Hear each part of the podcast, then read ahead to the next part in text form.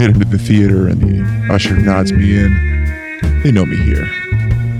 I descend down the staircase behind the movie screen that only select people know about. The door at the bottom opens and I walk in. The sound of movie spoilers fill the air. The barkeep has my drink ready and motions me to the back. The rest of the crew are here already. This is my type of place, and these are my type of people. Join me as we discuss the inner secrets of cinema. Have a seat in the spoiler room.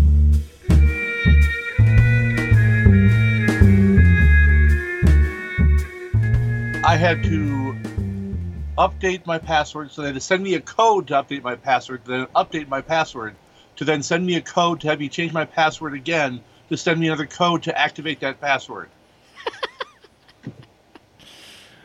Welcome to Microsoft. Holy shit! How you doing? I'm all right. How are you? I, I'm better now. I'm talking to you. It's been a while, my friend. It has. You've well, you've been quite busy moving stores and Yeah, Yeah. stuff. doing important things. I guess. GlenCon looks like it was a success again. Was GlenCon a success for uh, yes, it was. Yeah. Yeah, it was smaller this year, which was actually good. Mm-hmm. So It, you don't mind a little bit smaller crowd? The- I, I think it worked out a lot better being a little smaller. So, but yeah, ah man, I'm popular on Twitter today. All right. You are you are a tweeting fiend, apparently. Well, some I some bro I was getting in, into it with oh, came up and started quoting stuff about you know it's like you know oh the poor poor white guys you know we're so oppressed what the? and then what? and then he called someone a beta and I said oh sorry the word we were looking for was cuck but you still get a month's supply of Axe body spray and a bottle of Dr Pepper 10 thank you for playing Nice. so Oh, so it looks like it will be just uh, you and I tonight. Uh, yeah I, I see Lamont is on vacation yeah, he's in Jersey, I guess, or in the New England area. So, yeah all right then fine so it's just you and me, kid. Uh, I suppose I can accept that. What are we Uh, talking about anyways? Talking about uh, uh, the notebook, right? yes, we're talking about the Notebook because uh, I love that movie. It- I was joking. Shit, I haven't watched that yet. No, I don't. I don't love that movie, but I love tonight's movie. That's for sure. Uh, so, oh, don't. No, I don't have any. Uh, I don't have any uh, uh, animated rabbits hidden in my uh, in my lair, if you will. Uh, so All right. It's okay. No, it's a good try though. It was a really good try. So I, I think we'll just we'll just dive into this then, sir. All right. Alrighty. Hello, my friends. Thank you for venturing once again down into the spoiler room. Yes, it is Mark the Movie Man. And tonight, we're kicking off our live action animation mix mixer, if you will. And we have someone with us tonight. He has not been here for a while. He has been a man just traveling to parts unknown, dominating games everywhere on the tabletop. But he is back with us tonight. Please welcome once again to the spoiler room the man, the myth, the legend, the BFD himself. It is Mr. Glenn Bittner. Hello, Glenn. How are you, sir? Hello, Peon. Well, good to know I, where I still stand. You know, uh, just you know, I got to keep, got to keep the status quo. You know, apparently. Yeah, you don't you don't want to ruin that uh, whole uh, caste structure now in the podcast, right? No, not at all. You know, absolutely not. So, so how you been? How go how goes things with you, sir? Are you uh, surviving the summer? I am surviving the summer. It's it's pretty rough. I mean, you know, our pool's only 18 foot across, so I, I make I make do as I can. It, it's good to good to hear that you're you know you're surviving under those conditions. So Yeah, though though my roommates love to keep the house super freaking cold. Oh, So, um, so I'm currently I. It is August fourth, and I'm running a space heater. So, wow. Well, if, if you're if you're too cold, you can come to my house. Our air conditioning died on us Thursday, so Uh, I'm good. we've we've had the fans going, and it's one of those where we actually kind of welcome the rainy season a bit to help cool things off. So Yeah, I I spent some time outside today, and holy shit, did a uh, hummingbird scare the crap out of me. I was just sitting on a chair, and it like came up right behind me. hmm And if you've never had a hummingbird fly right by your head, it sounds like there's a giant wasp right behind you. sure, Because all it is is just that buzz of their wings. I turn around, like, you know, expecting to see this, you know, freaking uh, giant, you know, like nine foot long wasp, like ready to kill me. And no, it's just the hummingbird just, just like hovering there and just like staring at me. I'm like, oh, fuck, dude, you scared the hell out of me. well, you're just a sweet, sweet guy. So I guess. the hummingbird wanted Because he you. did come back two other times. He did. Wow. kinda like- yeah, and then he would always like wait just long enough for me to turn my camera on, and they'd be like, "All right, I'm done." I'm like, "You, you jerk, you jerk! well, Stop y- toying with me." actually, uh, the movie we're talking about tonight uh, had a hummingbird and it had three of them actually animated, uh, among other great animations.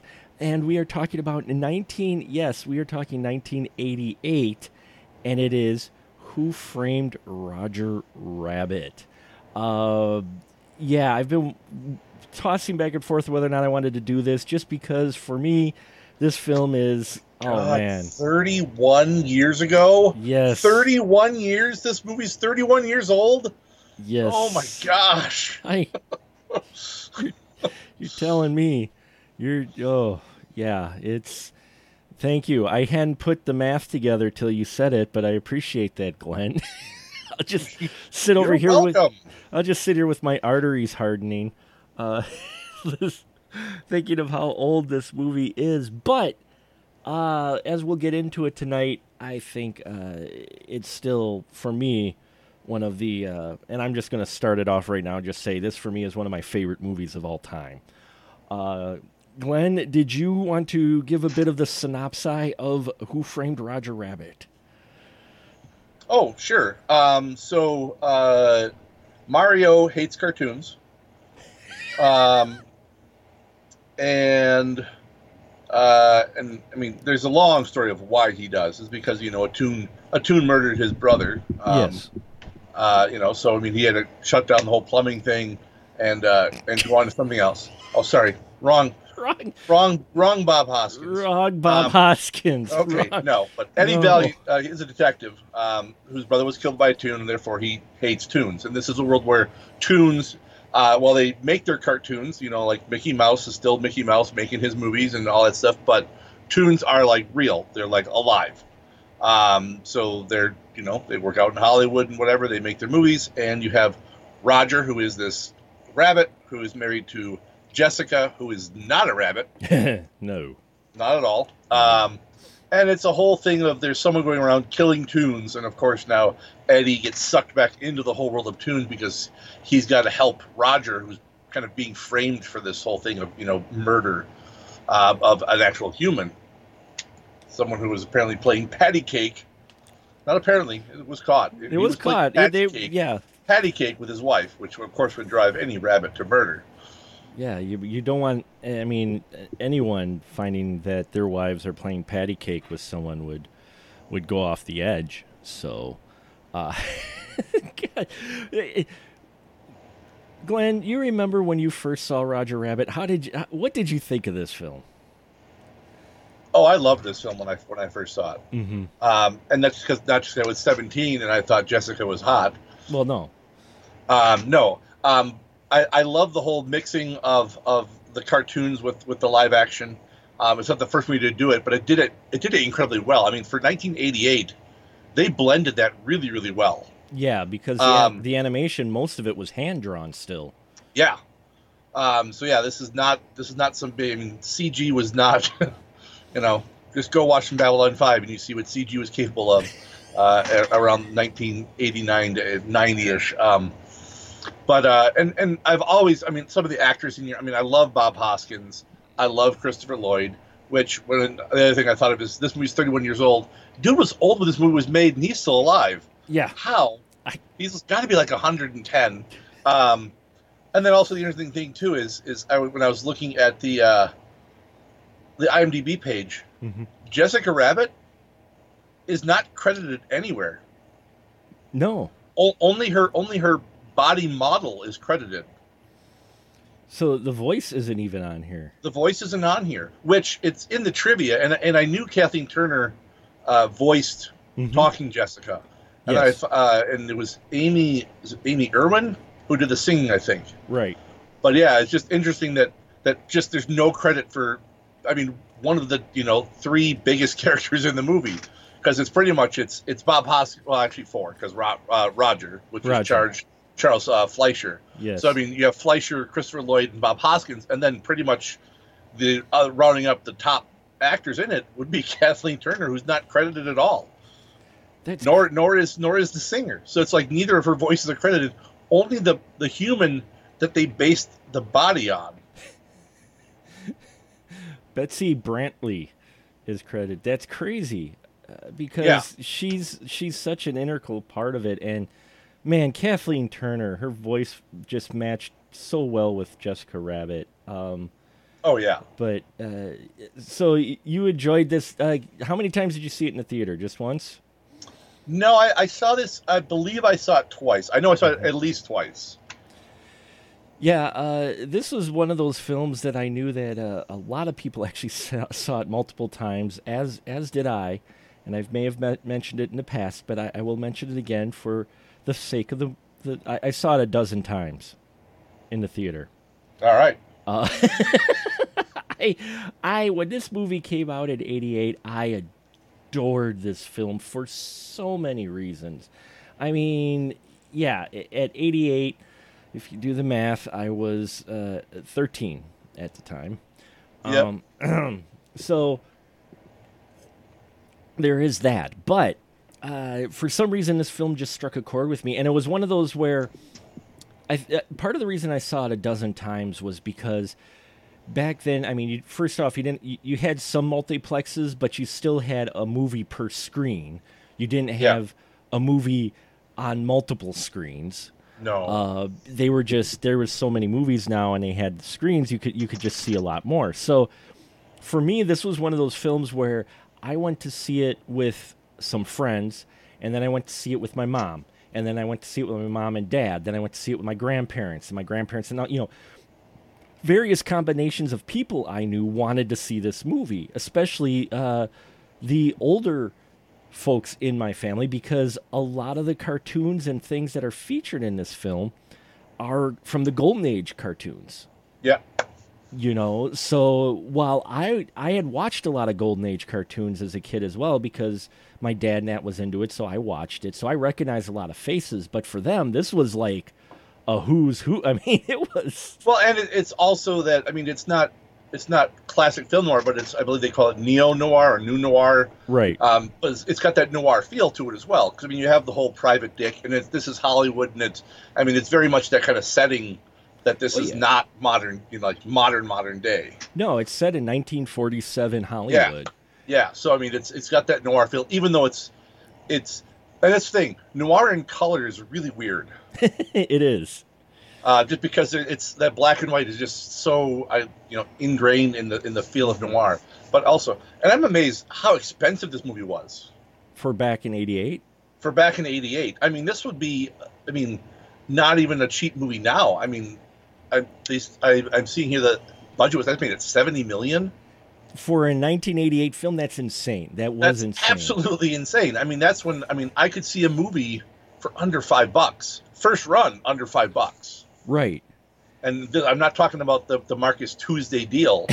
no that Uh, was this- that this was evening a- show a- a- an evening show. And actually, where I grew up, if I just waited like three or four weeks, the theater where I grew up would get it about three or so weeks after release, and we paid 99 cents until like 92 or 93, because it was uh, shortly after I got into college that they raised their price up to two dollars. Oh, budget cinema.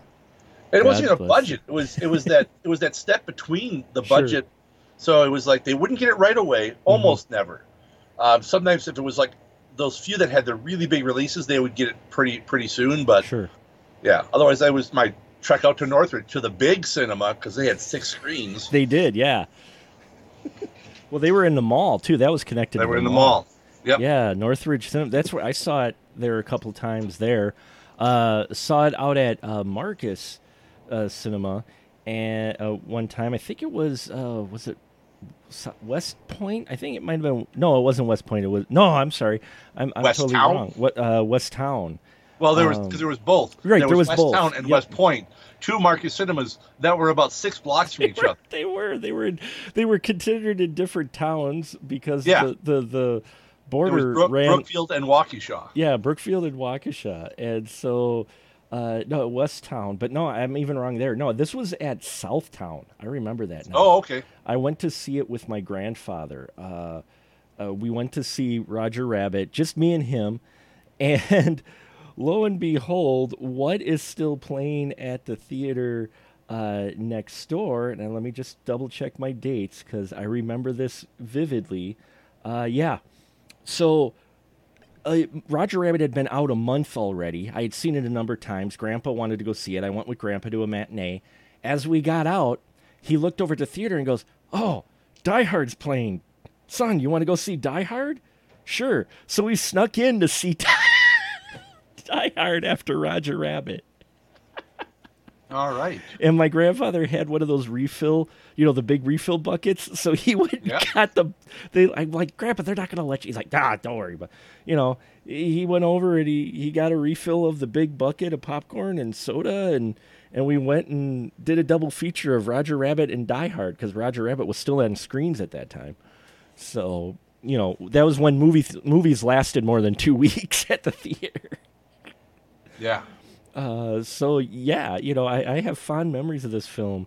Um, but yeah, it's Eddie Valiant. It's done in the noir style, which I love noir, which was surprising. And uh, Glenn, were you were you kind of surprised just a bit of the maturity of the story, considering who you know that it involved toons basically? Um, not especially because I mean, I mean maybe just initially, but once you watch it, you realize this wasn't made for kids. Right. Um, and that I mean that's that's shown by the fact that uh, when the studio first did focus groups, they focused primarily on teenagers, and teenagers, a lot of them hated it. Right. To which Zemeckis said, "Perfect. I don't need to change anything." Good, because those are the people we're targeting. yeah. So, um, although what was was this PG? This was just PG. PG, wasn't It was yeah, just, it was just PG. PG. So Yeah, and they got But, I mean- away. they got but, I mean- away with a lot. they did, but also I, I look at some of it where, I mean, if you look at some of the stuff that happened in classic toons, there was plenty of, of I mean, there was some sexual innuendo and stuff like that. There were nods to the parents as well. In Mhm. I mean, look at old Warner Brothers especially. I mean, some of the bugs, some of the Bugs Bunny stuff. Cross-dressing bugs? What? You know, so I mean, it, it's I, th- I think I think it was more a bit of homage to that type of stuff as well. Mhm. And we want to go, you know, the, the really raunchy stuff like Fritz the Cat. But Well, yeah, no, no, but I mean Jessica Rabbit. I mean, holy Yeah. crap! You know, I mean, but well, it- I mean, she just she's just a more, I mean, she's a, I guess a just a different version of like a Betty Boop. yeah, well, which was great because they had Betty Boop in here and the original voice actress for Yes. Betty Boop. And that that was the thing that I love, and part of the thing that has endeared this film to me for so much was, it's not just oh look we have animation and live action mix like you said, Glenn. They they create this world and everything, and it's pretty. It's actually kind of ahead of its time. They built this world to make you believe the toons and humans have been living together forever, and and you buy into it. And then they get this cast of people who, again, as you mentioned, this wasn't made for 13 year olds because they're not going to catch half the people they actually have in this film, which are old school golden age actors. Playing Mhm. various parts. You know, Stubby Kaye. Uh, you, you know, I mean, just just you have these uh, fairly familiar faces, and yeah, I mean, I love it. It blends. It's not just uh, uh, hey, look at these toons, but this is Robert Zemeckis' love letter to noir films as well, isn't it? Oh yeah, absolutely. There's there's no question about that. I mean, from that to the to the direction of the music. I mean, you just buy, you buy into this world, and it really, a lot of that has to do with the cast playing with the animation very well, but especially Bob Hoskins. What did you think of Bob Hoskins in this film? I he's he's fantastic in it. Mm. Um, Bob Hoskins is uh, he can pull off the.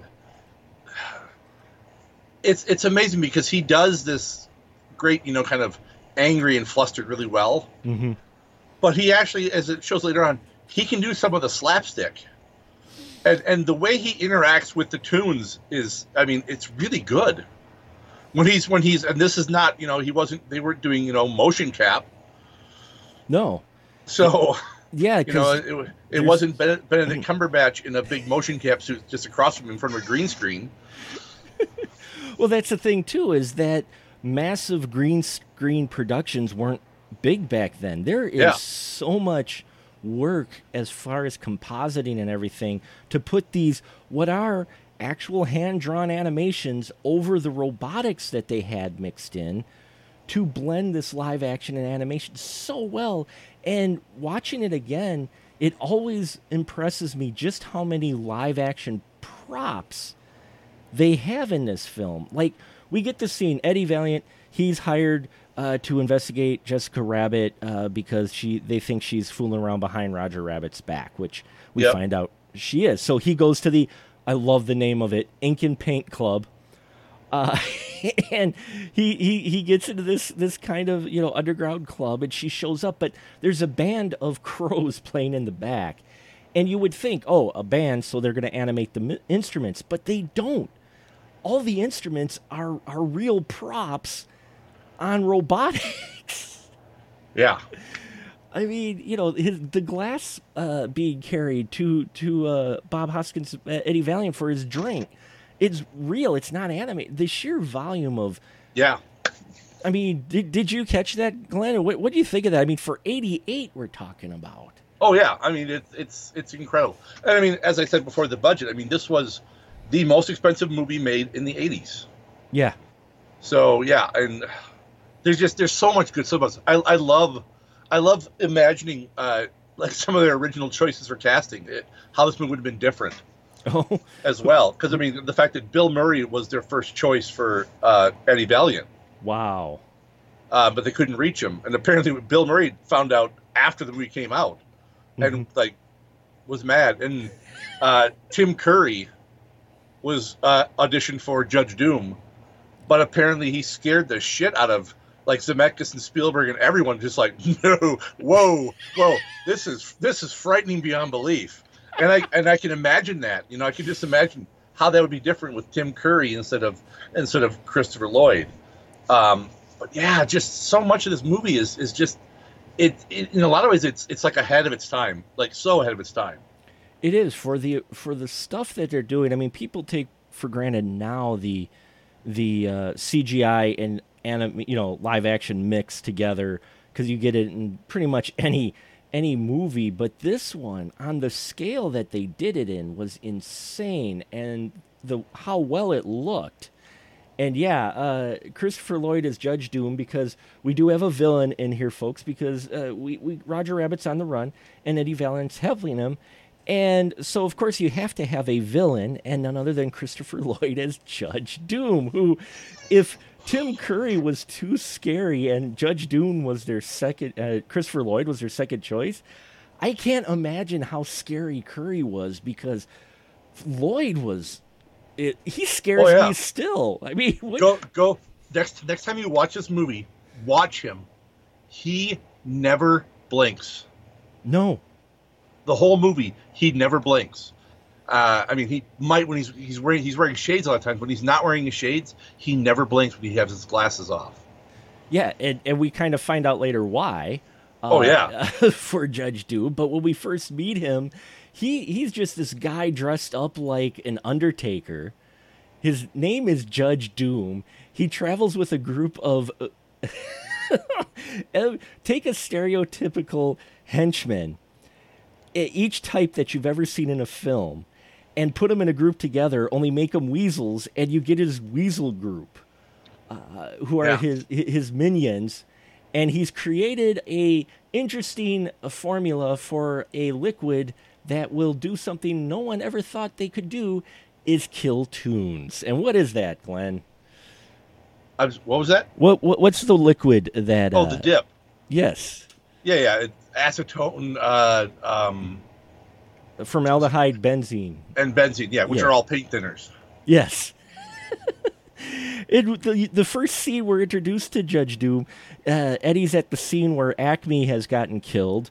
Uh, Marvin Acme, who's the one that was playing patty cake with uh, Jessica, and so they all think Roger killed it, uh, you know, Acme. And Judge Doom shows up with his weasels, and he's got this bucket full of dip. And man, you, you know, you're just look at this going, yeah, this really isn't made for kids. This whole first scene, Glenn, what'd you think of it? Where he picks up the cartoon Oh yeah, shoe. it's just shrieking as he dissolves it. Yeah. Yeah, and, and it's of course got red ink, so he pulls his glove out of the dip that he uses, Yep. and it's red. And you got the the weasels who are just being wicked, and it's just like, oh my god!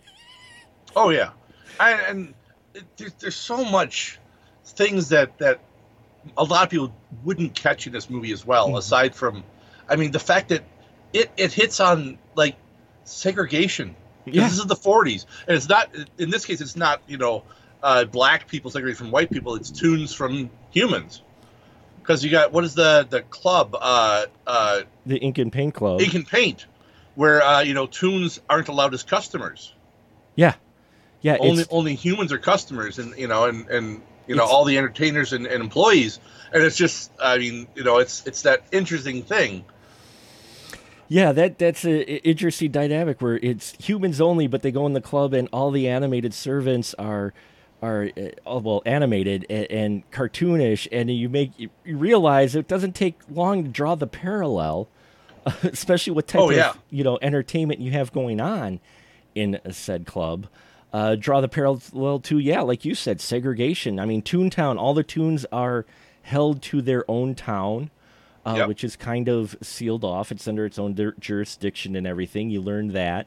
Uh, toons outside of entertainment, you almost get the feeling like they're looked down upon outside of the entertainment industry a bit. Um, you know, there's there's still s- stars, but you know, it's one of those things where they got to keep to their their town, their things, and whenever they mix, oh well, we can't have that. Uh, you you keep to your town, so yeah, it's it's wild, and the setting that he picks for this film, 1947 Hollywood. I mean, you feel like you're there, don't you, Glenn? I mean, the production design that they put into this as well, really. I mean, it it doesn't feel like these are just sets, does it? oh yeah i, I mean it's everything about it just it, it looks amazing. Mm-hmm. and and and the effort they had to go to uh to, to make it look that way. Yeah because as you said they had you know um i mean so much stuff that was like uh, uh motion operated to, to make it look like the uh like uh the ba- uh, the baby with his cigars and, and and Roger when he's smashing plates on his head. And there's even the there's a scene where uh, a lamp gets bumped. Mhm. and the work the animators had to do to make the animation match the swaying of the light because the light kept changing because of the shadow cost uh, cast by it which I guess is apparently a term that they still use in animation at Disney called bumping the lamp when they go that extra mile to make something more believable. That's awesome because yeah. Well, yeah, because the shadows in this are awesome too. I mean, you've got there's a scene where Yosemite Sam uh, comes flying through the air from Toontown just uh, because uh, Acme, the crime scene, and the studios are right next door to Toontown. So Yosemite Sam he f- flies out, his pants are on fire, and he he dips his butt that's on fire in the water. The real water actually sprays up. There's actual steam, but there's a shadow on the ground that matches the animation perfectly. Yep. And the shadows are wonderful. And uh, I love with Bob Hoskins because there's a scene, a series of scenes in here, folks, where Roger Rabbit is handcuffed to Eddie Valiant. And I remember seeing the behind the scenes of this because they did all these kinds of behind the scene features, and I was just eating it up. He had their real handcuffs, but it was made stiff, and he had to move his wrist in a way that would move later on and be animated to where Roger is moving around. But he himself had to do puppeteering. Yeah with it. Uh, but he he makes it so believable. Probably his best role, I would say. Would you say that you don't see Bob Hoskins? That you actually do see Eddie Valiant? I mean, he really seems to just take this role to heart. Yeah, he absolutely does. I mean, he he really gets into it, and it's one of his better roles I've seen him in, uh, for sure. Of course, one of my favorite. Um, uh, you know, and the cast around him, I, I liked uh, his uh, his love uh, Dolores, played by Joanna yeah. Cassidy. What'd you think of her? oh, Dolores is fantastic. Mm-hmm. Yeah, I mean, she kind of captures that old school, uh, you know, look. Definitely about the way they, uh, her for wardrobe and hair and everything, but just her her chemistry with Bob Hoskins worked so well. I thought in this film, and and uh, she gets one of the best lines in this movie uh, we got uh, Roger on the run, and so we've got Jessica Rabbit showing up to Eddie Valiant's office. Um, and of course, it's Jessica Rabbit, so uh, old Eddie is, is just a little bit uh, flustered uh, by her, and he's he's trying to put on pants, and, and she's uh, talking to him, and then uh, yeah, Dolores comes into the office, and you remember what she says I do not. Oh, dabbling in watercolors, Eddie? Oh, yeah, yeah, that's right. yeah. I'm like, wow. But there's a lot of that in here because in the world of cartoons, well, we've seen it in cartoons that we love, and in here, in the real world, it applies.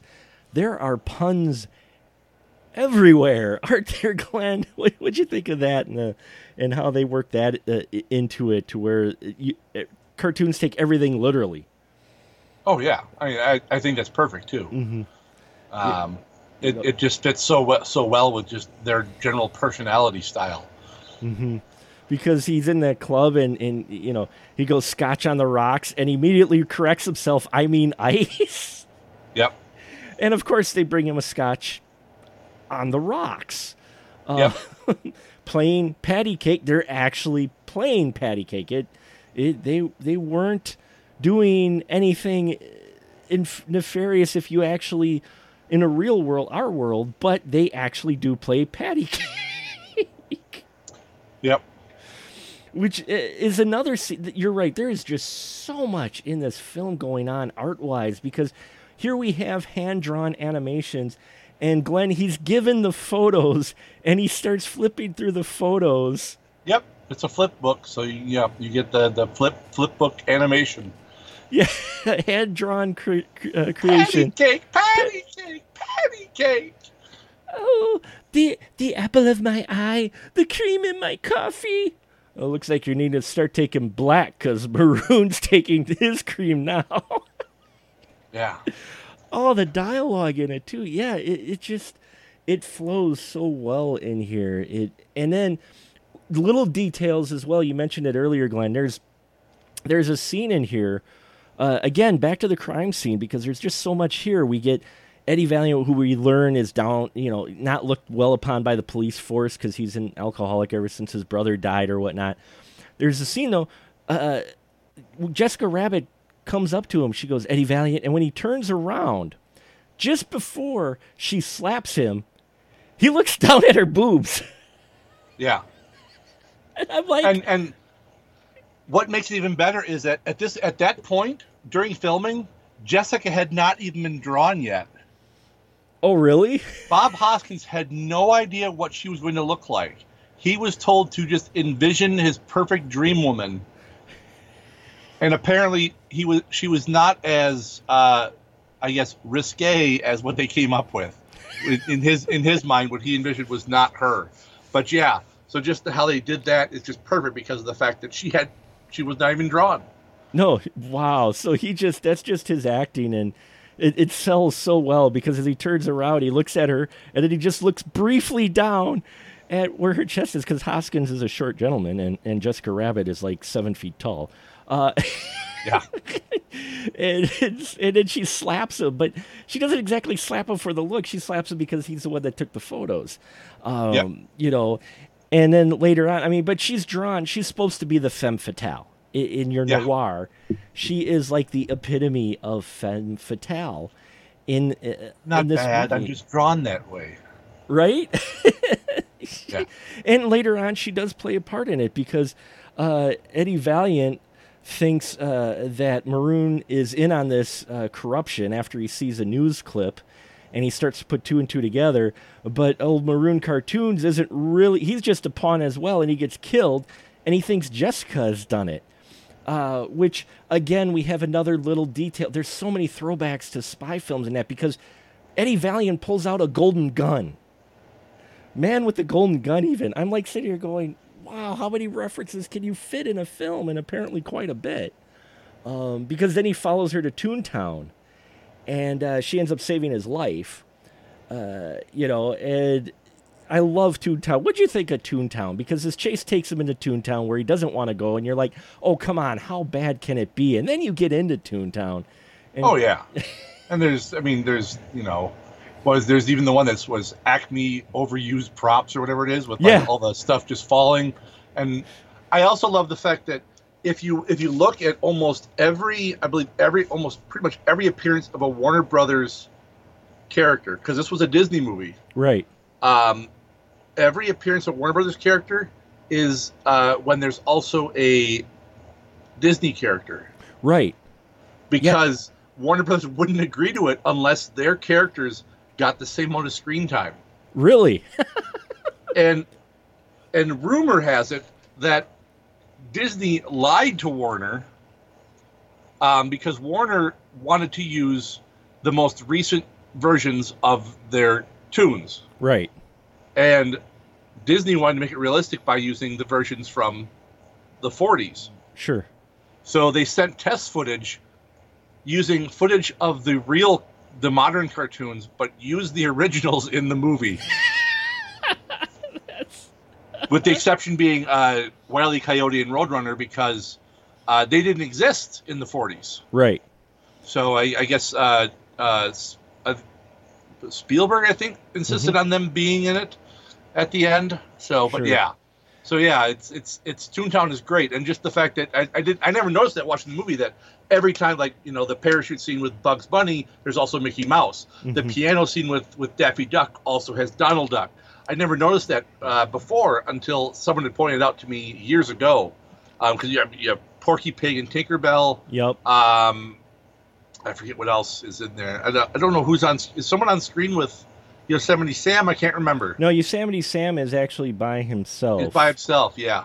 Although Yeah. he wasn't voiced by uh, Mel Blanc no, because he was too old and couldn't do the voice. yeah. So it is the it is the only credited, only time someone's credited for doing one of his voices during his lifetime. really Yeah. No one else had ever done one of one of his cartoon voices except for him while he was alive. Man, and and people I think don't realize with this film, it's not just the technical marvels that they have. It's not just the, the story and what they're doing in here, but to get these characters on screen together, I heard was a licensing nightmare. Oh yeah, Like, and like you know, and like you mentioned, because folks, we're not talking about you. You might think, oh, well, you're blending in these known characters. I'm like, there's characters in the background. There's characters that you don't even barely see. All of them, if you looked at a moment, would be recognizable. I mean, they put they wanted to build this world full of toons, so you don't just get your popular toons in here. You get stuff from all over and that had to be just a licensing uh, crazy which if you watched it in the theater it had one of the longest running credit sequences i've ever seen in a movie theater Uh, it's short nowadays, and with video and DVD release and that. But I, when I watched it, it was forever because people you don't understand. This was one of the first time. This was the first time Donald Duck and Daffy Duck were on the screen together, I believe, as well as Bugs Bunny and Mickey Mouse. Oh, it's the first time they've ever appeared together. Yeah. Yeah. You know, I mean, here you have two properties who have always been at each other, and you're watching a movie, and you've got the dueling pianos with Daffy Duck and Donald. And if you grew up with these cartoons, even when I did as a kid, watching them on, you know, Saturday morning cartoons, that was just huge. Mm-hmm. You know, and then, yeah, Bugs Bunny and Mickey Mouse, holy crap. Together, you know, as as uh, Eddie Valiant, who uh, he's trying to, he's trying to hide from Lena the hyena, who posed as Jessica Rabbit, uh, but she's a lot not Jessica Rabbit. Uh, Yeah. he goes into the men's bathroom, which, of course, it's Toontown, so there's no floor or anything in this really suddenly high high rise. Which, if you look in the background on the wall, it says, "For a good time, call Alice in Wonderland." Yeah. I look at that going, they got away with so much for PG. Oh my God. Uh, so he's falling and he asks them for a spare because they Mickey Mouse and Bugs Bunny have a parachute. And there's this whole, it's a longer sequence. It's not just like this little blip. And again, if you grew up with these, it's like, this is mind boggling. Because I, I don't think I ever would have imagined up until that point ever seen those cartoons together on screen, much less interacting with each other. What about you, Glenn? When when you saw this, did you ever think that you'd actually see all of these actually together in one film? No. I mean, because there was such a rivalry, and uh, yeah, I mean, I loved uh, Toontown. Though will will probably give some people a little bit of a headache, uh, but. Uh, even then, you know, it, it, we work ourselves to the final scene where there's a couple of big twists. And one of them is, of course, uh, what Judge Doom really is, which, yes, this is, Remember me, Eddie? this is a spoiler room. But again, if you see this scene and you think Tim Curry scared the piss out of him, I want to see that, that footage now if they ever did some, because holy crap. Christopher Lloyd in one of his scariest roles as what what does it end up being, Glenn? Oh, he's the guy that killed uh, Eddie's brother. But not only that, what is Judge Doom? Oh, he's a toon. Yeah, he's a toon. Holy crap! It- that scene where he's getting steamrolled. Yep. Oh, yeah, hor- where he's just screaming. It's Yep. horrified. It's. I'm like sitting there going, this is actually legitimately scaring me. And it's such a wonderful role because Christopher Lloyd, up until that point, really was known for his comedy, comedic roles, you know, his, his silly role, like Doc Brown, you know. So you get him in this bad guy role. He just ate up every scene he was in. I mean, did, did you did you like him as the choice? I know you said Tim Curry was uh, scary and would have probably liked to see him, but oh, Chris Lloyd was fantastic. yeah, Yeah.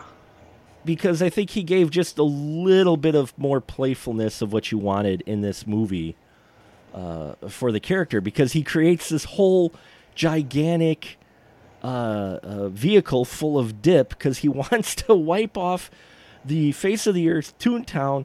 And why does he want to, Glenn? For the highway.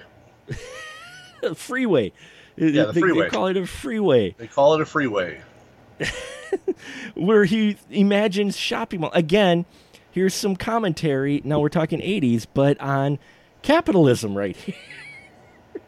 Capitalism killing the golden age, which uh, I thought was an interesting theme to work in here. Uh, what'd, you, what'd you think about him playing that angle as well and making a statement basically about, you know, uh, how uh, the, the fast-paced, our fast-paced world has actually ruined some things? Oh yeah, I mean it's it's it's definitely and it, it's it's another thing of that time frame is that America is shifting. You know, it's that whole shift from from from how you know this quote unquote you know how how life was. Everything's changing. The, whole post war, you know, the war's done, but uh, you know it's like how, how what more can we go through? It's like well, the, the, everything's you know everything's being accelerated now. Everything's faster and more and more and more, and so much of the old ways are dying out or being replaced. Mhm. So yeah, just touching on all of that is fantastic. Yeah, and you know, when I was younger, I didn't quite pick up on it. I picked up on some of it, but uh, later on, watching it because I watch this at least once a year, if not more. Um, you pick up on it, and you're like, "Wow, he he throws in some heavy th- themes." It's like Robert Zemeckis just went all in and threw in everything he could for this film because, like you said, expensive as hell, seventy million for eighty eight, but it, it made its money back Yeah, for I mean everybody nowadays they're like, "Oh, a movie didn't hit a billion dollars. I don't know how successful it is." Back then in 88, a movie hitting a 100 million dollars was considered epic. And box office take estimated at 125 million for Roger Rabbit. Um, so it was a good gamble, I think. Um, and it, it stands up today. W- watching it, Glenn, do you think this film, because it, even though it's hand drawn animation, not CGI, you've got so much realistic props in here. Do you think this film holds up today still? absolutely it does. Mm-hmm. Um, and I think part of it is, is the fact that there's still classic cartoon animation. Mm-hmm. So, um, I mean, yes, you have you have you have a lot of CG animation now, but you still have that classic look of, of some animation too. Um, I think if everything was CG as far as cartoons go, it wouldn't hold up as well. Right. Um, just because you would have so many people would have nothing to reference it to. mm-hmm. But the fact is, you can still look at it and still say that's just a cartoon, and it still looks like a cartoon. It doesn't look like an old cartoon. It still just looks like a cartoon. A cartoon, because yeah, they're still doing the uh, the hand drawn animation. So yeah, you're right. It, it still holds up. I could see that as well. If everything had gone to rendered and CGI, then it might be a little bit tougher to watch. But uh, you you do still have those a, a lot of uh, hand drawn stuff, and in this, yeah, they still they did use some uh, enhancements for computers, but we're talking 88 computers, so they didn't have a whole lot of enhancement. But they Yeah. got cr- they got creative in here. Um, and yes, folks, They I know. a lot of people worked. I mean, they had the this was the longest credit sequence of a movie to date. It was that it was the longest credit. There was okay. like there was like over 300 people credited in the movie because you had you had so many animators. hmm um, and that was it was and it was so different than just a you know it's a normal animated film. You have you have a fair chunk of animators, but that's it. You don't have to and it's just animating the cels and that's it. You're not animating stuff onto existing film and having to make that match with the existing. I mean, the amount of work that took was just insane, especially when you didn't have you know the computer rendering abilities you have now. I mean, this type of stuff now is so easy. You just green screen some stuff and you just overlay it. It's like boom, we're done. I mean, it's not easy, but I mean, compared to what they had to do back then. Right. So, Yeah. I mean, this is this is stuff that, I mean, this is the type of technology that someone who knows how to use the software could create this at home. Oh yeah, you you, you probably could. Uh, now, yeah, but it's still, you know, there's just something about it uh, that Oh yeah, y- you watch this again, and then there's the music. I, I have to. Uh, Silvestri, who did, he was paired with Robert Zemeckis, pretty much like Williams is pre- paired with Spielberg and Burton and Elfman. Zemeckis used Al, uh, Alan Silvestri, and his score to this is one of his best. I love all of the music in this film. Uh, what'd you think of the music for this film, Jim, uh, Glenn? Jim. Sorry, no, I it, it popped up on screen. Uh, a credit I was looking at. No, Glenn. Damn it, Mark! sorry. I'm a Glenn, not a Jim. You are a Um, Glenn. I have very much apologized. No, I. That's all right. Uh, Um, and I completely forgot your question. Oh, the music. Um, yeah, the music's fantastic. Mm-hmm. um, it, it it's, it fits so well with everything about it because you you have to have this I you have to capture both the noir feel but also the toon feel, and you're trying to capture so much stuff because this is a comedy animated live action neo noir, so that's a lot to take in. hmm You know, it's like you don't, you know, it's and and to be able to have music that fits all of it at the same time, and you're and so much of it has to be, you know, more time specific too. hmm So yeah, he did an amazing job with, with the score for this entire thing. Yeah, I I thought uh, it was just it, it's beautiful. It's one of those you can listen to it by himself. He gets to use uh, jazz cues and get real jazzy stuff that is not exactly uh, signature for Silvestri. You know, I I don't. I've got a number of his soundtracks, and this is a unique one for him because a lot of the cues he uses are just I've only heard in this uh, off this soundtrack you know? So and it fits just so well. It helps set the mood so much. Yeah i uh this whole movie i just i i gush over it because it is it's one of those where i i just i love it. There's the, there's not a lot to not like about it. I mean i think this film is just a solid film from start to finish what about you glenn i mean is there any part in here that that you didn't care for no, not that I can think of. I mean, I, it's it's a solid movie start to finish. Um, yeah, no, I it's I don't I don't go back and say I wish this was different. Yeah, not at all. no, there there isn't anything in here, and it, while the story is pretty straightforward, there's very few watching it this time. There's actually very few holes in it. It's it's they keep it straightforward, and yeah, I. Uh, I think it's still a well crafted film as well, and uh, that it it's I I can never, uh, not find anything wrong with it. I think everything about it is you can tell the love. You know, because you watch enough films, you can see when there's extra care put into a film sometimes, and this one is just there's so much care put into this movie. Uh, yeah. And about the only thing that a lot of people uh, think about now is uh, making the debate on whether or not Jessica Rabbit wore underwear. You know, I mean, I've seen that meme around around the web. I, am like, okay, that that's what we're going to talk about in this film.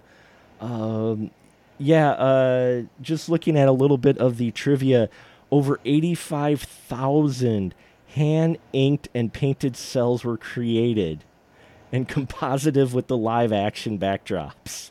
Yep. That that is insane. That and people had to make each one of those, and that's why this isn't just a film. It's a piece of, it is a piece of art. I know we say that about films, but it really is uh, a piece of art. Wow, uh, and Harrison Ford was going to be possibly Eddie Valiant. Oh, they, they had so many people they considered for for Eddie Valiant. I mean, they had they considered Rick Moranis. Robin Williams was considered for both Eddie Valiant and Judge Doom um, uh, John Candy was considered for Eddie Valiant. I mean, pretty much they considered almost everyone, and yeah. I, I, think that's that. That's a common theme you see in a lot of movies from like the '80s and stuff like that, where they have this. Here are the 943 people we considered for this role, and you look at it and you're like, you're like, you look at that whole list and you're like, man, there's like two people out of that whole list that might have been as good as the person they chose. Because mm-hmm. I mean, can you imagine? I mean, not that I dislike John Candy, but John Candy has been Bob Hoskins in that role. I mm. can't see John John Candy pulling off the the angry bits. You no, know, the the angsty stuff. I mean, he could do the you know the the silly bits just fine. But he also just doesn't have the look. He doesn't have a look of you know a, a gritty noir esque type you know detective who you know is angry at everything. Same with and I would have thought that originally about Robin Williams too, but then right. he went and did stuff like uh, One Hour Photo, and you're like, shit, dude, where did that come from? Where you been keeping that one? yeah, so. yeah, it, it's one of those. I look at that list, and in the end, I, I just can't see anyone but Bob Hoskins playing it because, yeah, they would. And, and how about uh, their choice for Roger Rabbit? I mean, Charles Fleischer, who actually has passed away before Christopher Lloyd.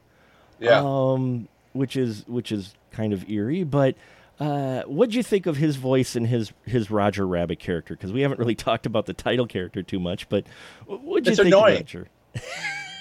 but it's supposed to be, I think. It's mm-hmm. part of it. It's you know, it's it's also it, it, it plays out well in that you know it's just um, the whole you know it's it, it does definitely plays into it, it fits the whole Hollywood trope too of the here you have this completely incompetent kind of boob of a guy who's not all that attractive or amazing, but he's got the best looking woman. hmm He's got the best trailer, the starring role.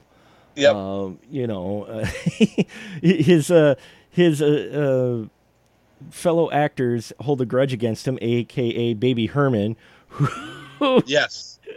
I got 50 years of lust in a three year old dinky. who the first time you see on screen, you don't expect it. I mean, every time I just laugh.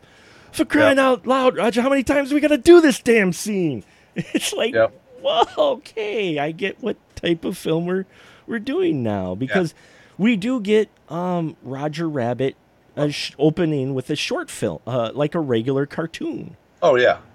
You know, Uh, what what makes it even better is knowing that that Fleischer Mhm. said he had said all of his lines just off camera, hmm dressed in the red uh, the red overalls and the big gloves. He was dressed as Roger Rabbit, yes. and which which which led to people or other people who weren't working on the movie thinking the movie was going to be awful because the effects were so bad because his costume was so bad. That's a good good little uh, distraction for people. Yeah, this is exactly the type of film we're making. You bet. Uh huh. Sure. Yeah. and it's not. Uh, but yeah, that and I think that helped with the acting though, with him being off to the side, you know, saying the lines on on script and that that helped it flow. I think too for the actors.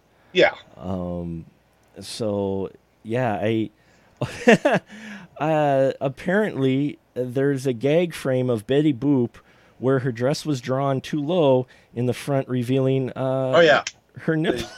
Yeah, they were showing that showing off her nipples. Yeah, they they deleted that one. I Apparently don't. that apparently that wouldn't have gone over real well with some people. But oddly enough, it would have fit the movie. Yeah.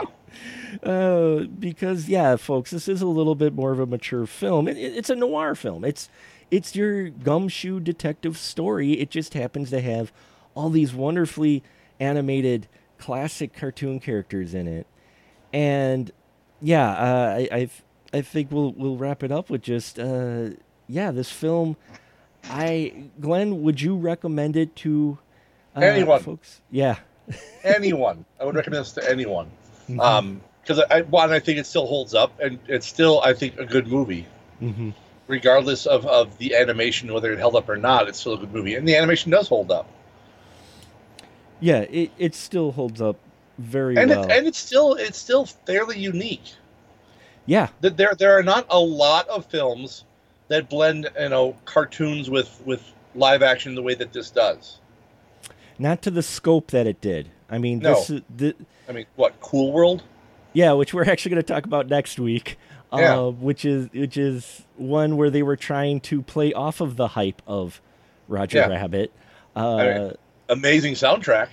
yes. Oh yeah, we'll definitely be going into that next week. But um, yeah, I I recommended this. I re- recommend this to anyone. I mean, if you think it's just got cartoons or what, no. I mean, you've got you've got jokes in here like and on screen that shows you a little bit different time period of the 80s because today this would not fly um, we have a weasel they frisk eddie valiant in the third act looking for a weapon he doesn't have any so they go well frisk the woman with- referring to jessica rabbit and Yep. the the uh hit, was it the latino gangster weasel goes i'll handle this one and he shoves his hand down the front of her very low cut dress Yep. and a bear trap clamps his arm and he Nice starts, booby trap. yes but the fact you're actually seeing it you're just like going whoa okay Yep. it's like it's not like he goes to start you know implying no, where yeah. he's going to go he's- and it chops out He's, no he's down in there. he goes all the way to the yeah he's it's just like oh wow man it shows you a little bit what they could get away with more back then because i know people would probably have a fit about it never mind the fact you have a uh, baby looking gentleman who smokes a cigar uh, Yeah. so but yeah, I recommend it too. I love this film. I, I love it. To uh, there's just I can't find bad things about it. I'm sure maybe some people might nowadays, but it's still there's so much art in it, and yeah, I would not if you do watch this, folks, because there's a lot we didn't cover because it is a dense film. If you do watch this, I suggest seeking out the behind the scenes stuff because if you see what they went through to make this happen in '88 is crazy. Part of the credits we talked about the longest credit sequence. One of the thing is is the licensing because they had to give credit to every image of registered character. Yep. so like half the credits are just this uh, Tom and Jerry appear co- courtesy of Hanna Barbera. You know, you got uh, uh, you know you've got all of these uh, characters in here. Droopy Dog shows up. Uh, Um, Well, there's so many. There are just so many. So there you have it, folks. You listen to us uh, gush tonight about or Who Framed Roger Rabbit, and I, I wanted to do this because it it's just it is a film that is near and dear to me. And if you haven't guessed, and so much uh, that uh, it covers this film that uh, yeah. Uh, and uh, I guess the actual theatrical run and VHS Laserdisc release, when Jessica Rabbit and Eddie are thrown from the car, Jessica's underwear is visible, but the coloring is sometimes close to th- that of her leg, so it was assumed she was not wearing underwear. So there you go, folks. That answers that question on the internet. Uh, for those folks out there looking for that, I guess. Sure. Sure. Why not? Uh, yeah. So, Glenn, uh, do you have anything that you would like to plug uh, tonight? Because you get a license to shill, as everyone does on my episode. So, Oh man, I am doing nothing at the moment hmm other than other than if you're in Oshkosh in October, my shorts apparently were selected uh, to show, or at least one of them. I think two of them were. both of them, both of them actually. Yeah. Yes. Yeah. Not that I know any of the judges at all. I have no Um, idea and had no so- pull in that whatsoever. yeah. So. So, if you want to see some, you know, uh, very uh, almost no budget kind of eh, ish shorts, by all means, come on out because there'll also be some other good stuff too. Yep, the Northeast Wisconsin Horror Film Festival is the second week in October. Glenn will be there. I will be there. Uh, a number of the Spoiler Room crew will be there for that fun festival. And over half of the films, I do believe, or close to half of the films showing at the festival, will be Wisconsin made. Wisconsin, Wisconsin, Wisco represent. So uh, there you have it, folks. Hope you enjoyed this interesting little rambling discussion of Who Framed Roger Rabbit, but that's just because we love it so damn much, uh, and you will too once you see it. I almost, I almost guarantee. So uh, now, uh, just, just say goodnight, Glenn. Good night, Glenn. Good night, Glenn. Hey, all my friends out there looking for more spoiler room goodness? Then why don't you check out our brand new Patreon page, patreon.com slash specialmark productions, where you can get access to exclusive spoiler room episodes and a whole lot more. You can also find us on Facebook groups at SMPRD and on to Twitter at SpecialMark Pro. Let your voice be heard and let us know what you would like to see in the spoiler room, as well as just how we're doing in general. We appreciate your support, and remember, in the spoiler room, the conversation is fresh, uh, but we do spoil the movies.